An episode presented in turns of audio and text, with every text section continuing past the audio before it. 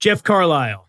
Friday, the U.S. women's national team plays its first group stage game at the World Cup against Vietnam as the Women's World Cup is getting underway. And American dominance at the Women's World Cup is something we have grown accustomed to. Four time champions seeking their third consecutive World Cup championship. Is this iteration of the U.S. team capable of giving us the three-peat? I think so. Here's an opportunity for Alex Morgan as the US look for a second. And she isn't going to miss from there. And just before the hour mark, it becomes a little more comfortable for the United States. The U.S. always goes into a tournament feeling like they're the team to beat. Lynn Williams giving chase as the ball comes in for Lavelle. She's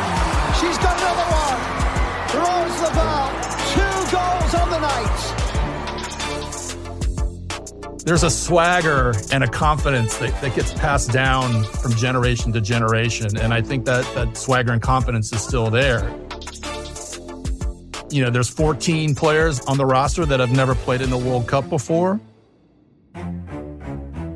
And I think some of the young players, the quality and and talent that they've shown is reason to have a lot of confidence for the holdovers, they'll be even more motivated to make a statement at this World Cup because certainly the Olympic performance was below the U.S. team's usual standards. That's not to say it's going to be easy.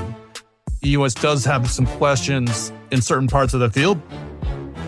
And even though the U.S. has got some injury issues as well, I still think the U.S. is a team to beat. And the U.S. women's national team is the only national team in the game, men's or women's, where anything less than winning it all at the World Cup is deemed failure by definition. Yeah, it's a crazy standard. You think of teams around the world, like some of the biggest club teams, and on the men's side, like a national team like Brazil, you know, they're expected to win. But with the U.S. women, the expectations are, are even higher. If they don't make the final, it's like, what happened? Kate Markgraf, the GM, you know, she she says it's not only just the, the team performance, but they're aware that they are going to be role models.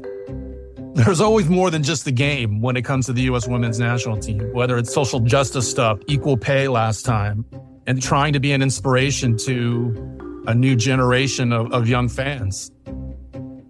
They keep meeting those demands. They, they keep meeting those expectations. And uh, it's really it's really quite impressive when you think about it.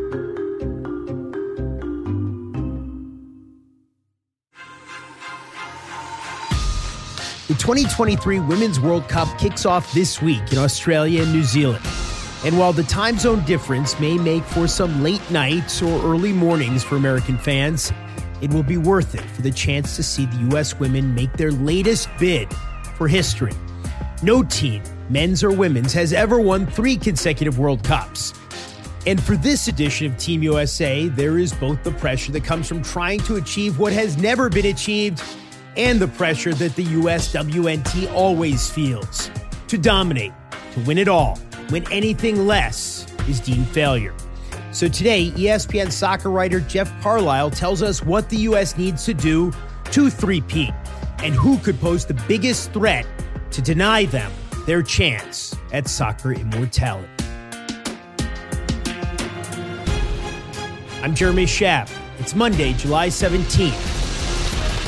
This is ESPN Daily.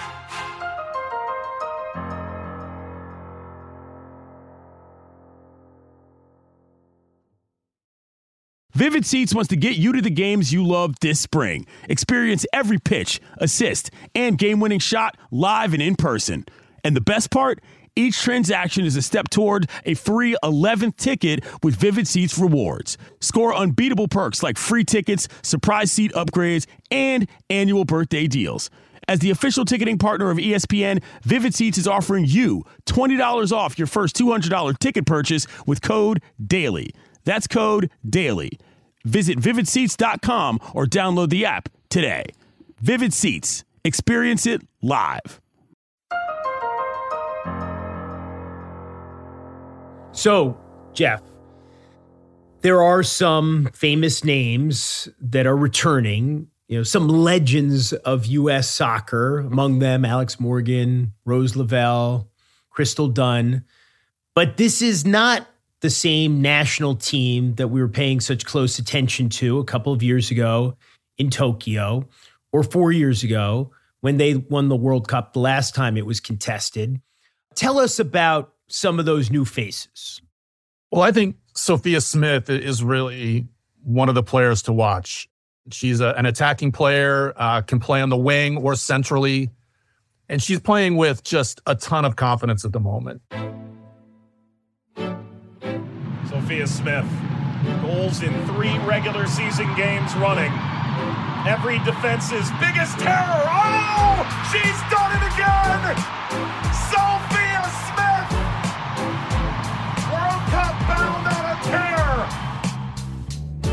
She's the reigning NWSL MVP.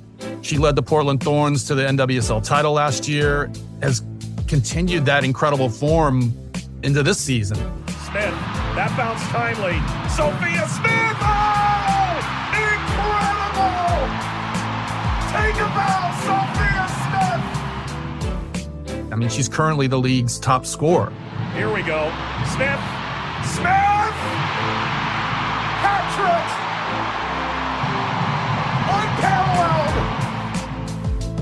We'll see where she's deployed on this team. Trinity Rodman, who's another impressive young player, came in and you saw some interchange where Rodman and, and Sophia Smith were swapping positions, were, were changing roles. The combination of, of Smith's clever movement and sharp finishing is going to be really difficult to stop. At the other end of the field, I think center back Naomi Girma is another player that, that fans should keep an eye on. She's super composed on the ball, has really impressive makeup speed. You know, if she's asked to cover the space in behind and teams try to go long, she's got the pace to to be able to close that those kinds of threats down. And she's just a smart player overall.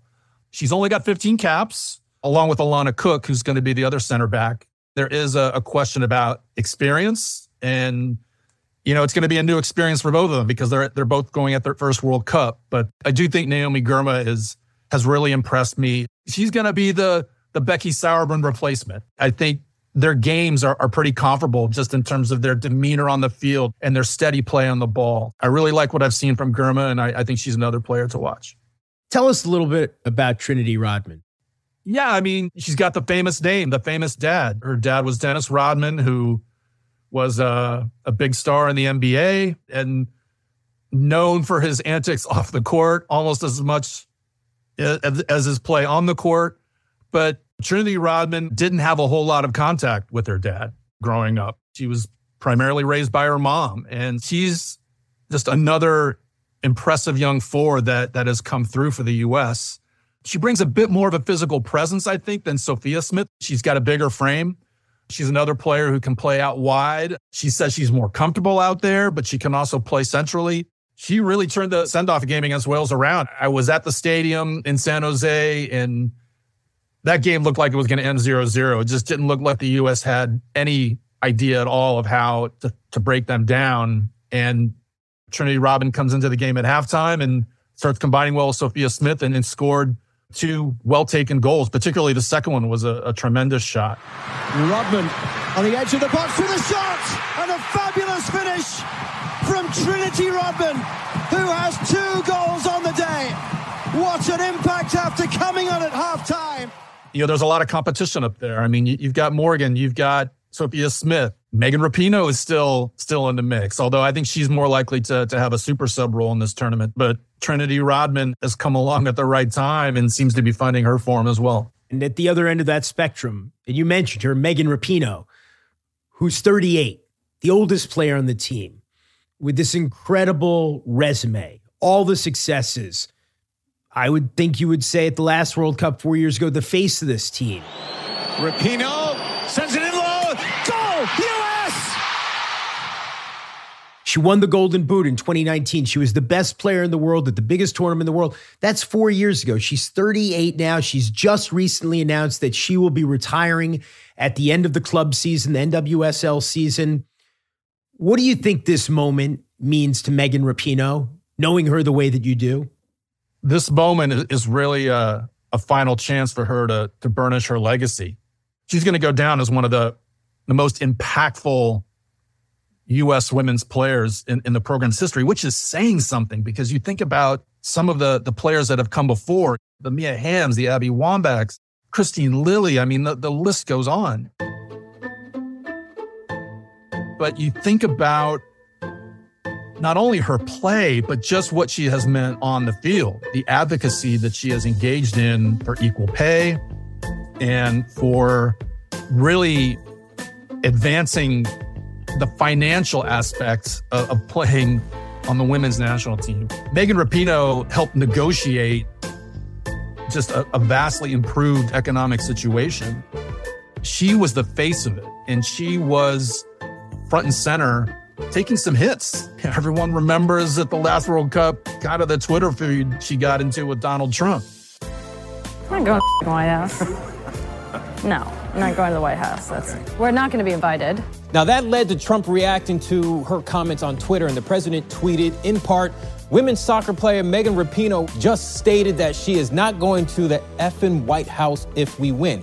I am a big fan of the American team in women's soccer, but Megan should win first before she talks.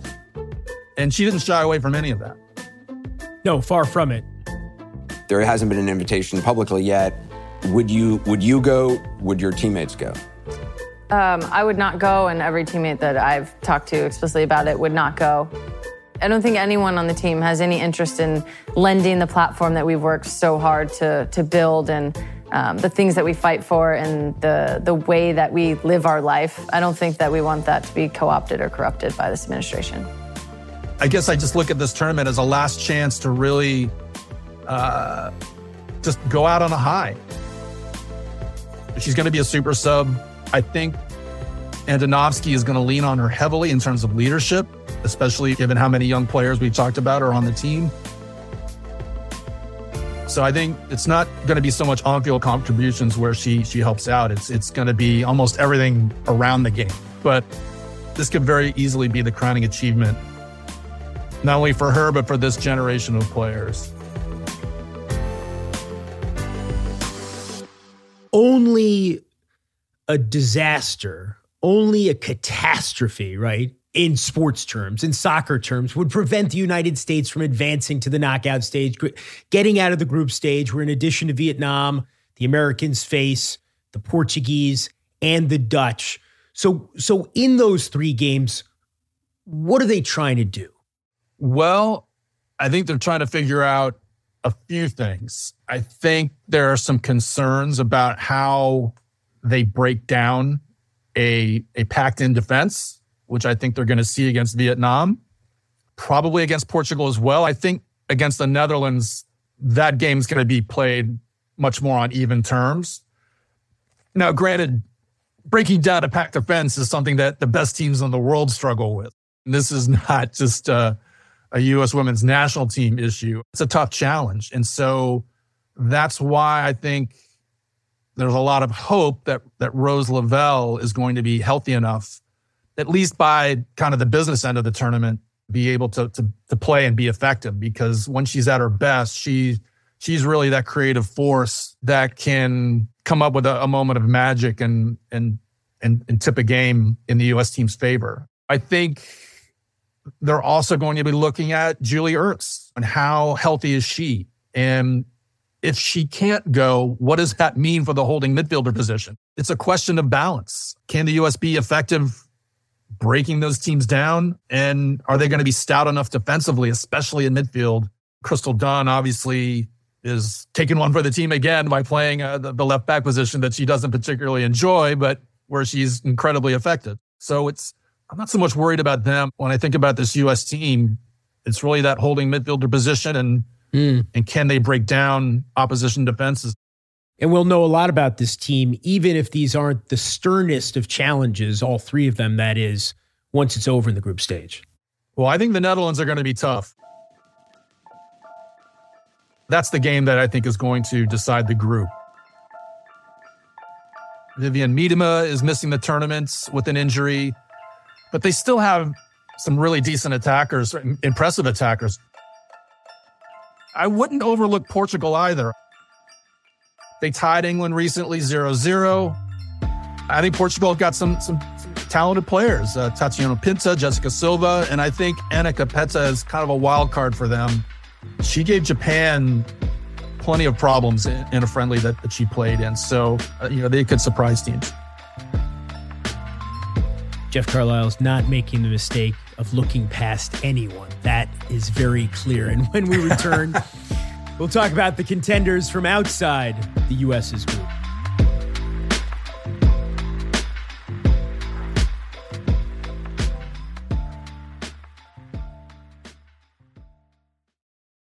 Two guys drove to work. Neither guy wore a seatbelt.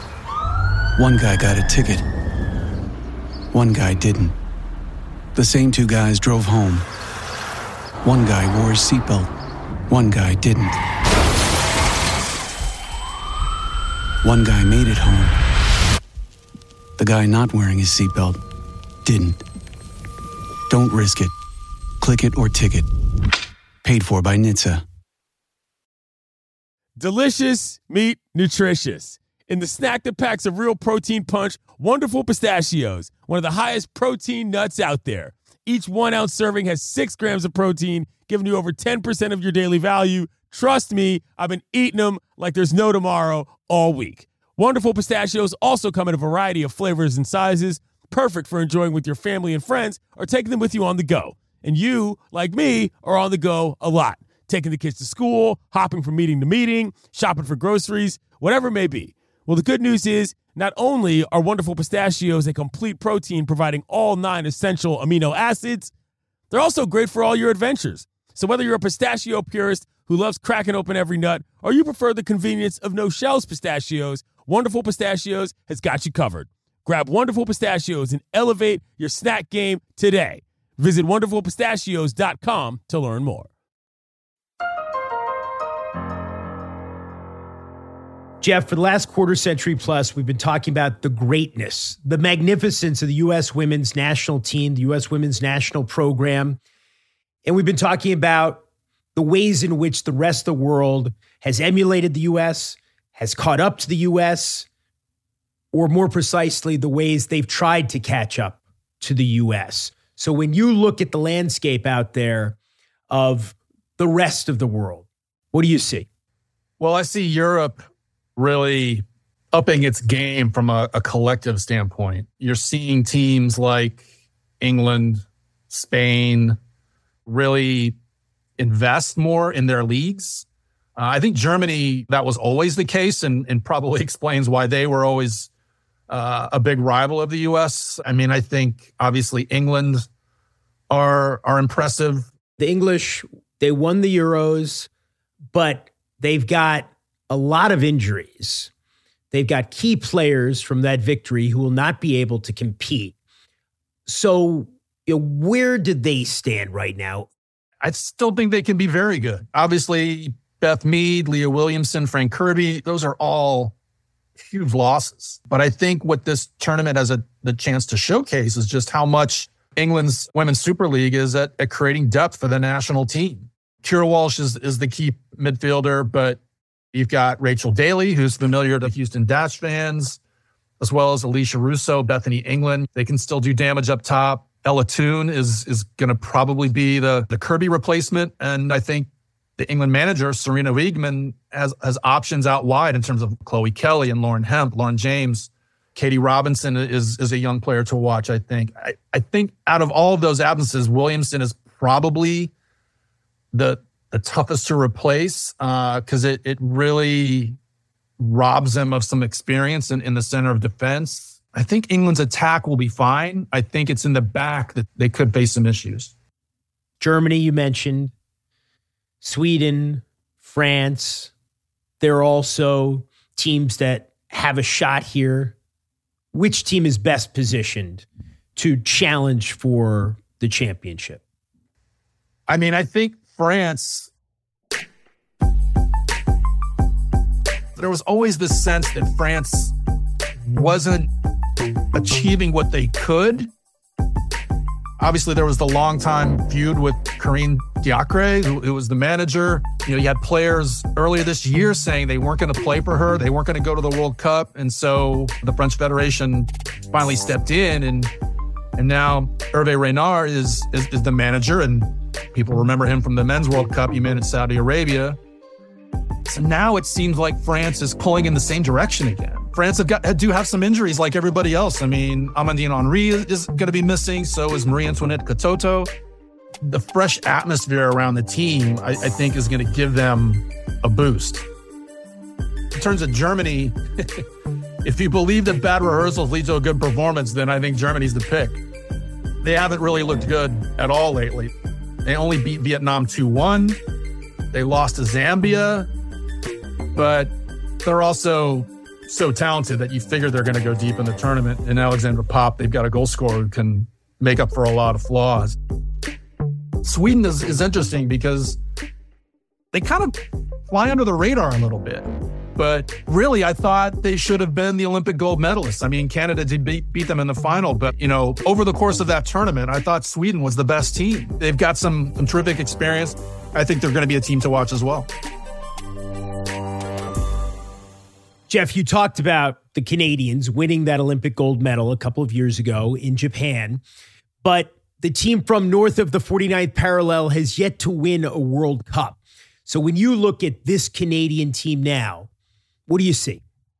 I think from a pure soccer standpoint, I mean, they have to be one of the the contenders as well. But I think this dispute that they're having with their federation. And it's the same, the, the nature of the dispute is very similar to what was going on here in the U.S. It is, but the Canada Soccer Association, it's a real mess financially. And so, you know, they were supposed to have some kind of temporary bonus structure in place before they left uh, for the World Cup. Least the last I heard, that that's still not the case. And so, um, you know, I, I just think that that is like they're carrying a a 50 pound backpack as they head into this tournament. I mean, I think Bev Priestman is a sharp manager.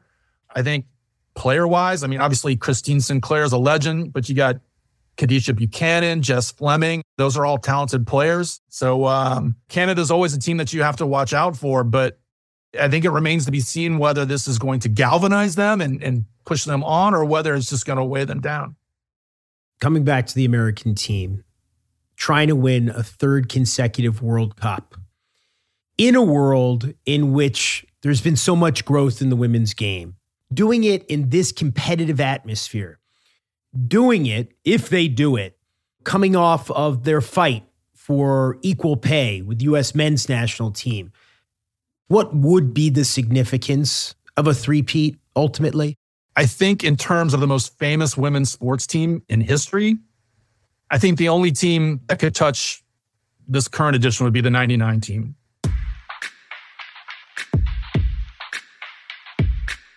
I think certainly there was a pioneering spirit within that 99 group, and they definitely broke barriers in terms of the country's sporting consciousness. I think for this current group, it will cement a different kind of legacy if they win. I think the path that they've forged, both as athletes as well as for equality, has been incredible. And um, you know, they're standing on on the shoulders of other famous female athletes, not just the, the 99ers, but like Billie Jean King, and who has done so much to advance the cause of women's sports. I think this U.S. team has, has taken that level of advocacy to a new level, and all the while, their performances have been just incredible.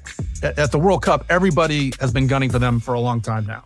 And uh, certainly in the last two tournaments, they just keep winning. So it'd be a photo finish, I think, in terms of the most famous women's team in sports history. It's different kind of legacies, but mm. both of them are immensely powerful as well. Jeff, have a great time down there. And thank you as always. My pleasure, Jeremy.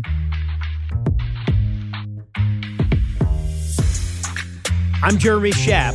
This has been ESPN Daily. We'll talk to you tomorrow.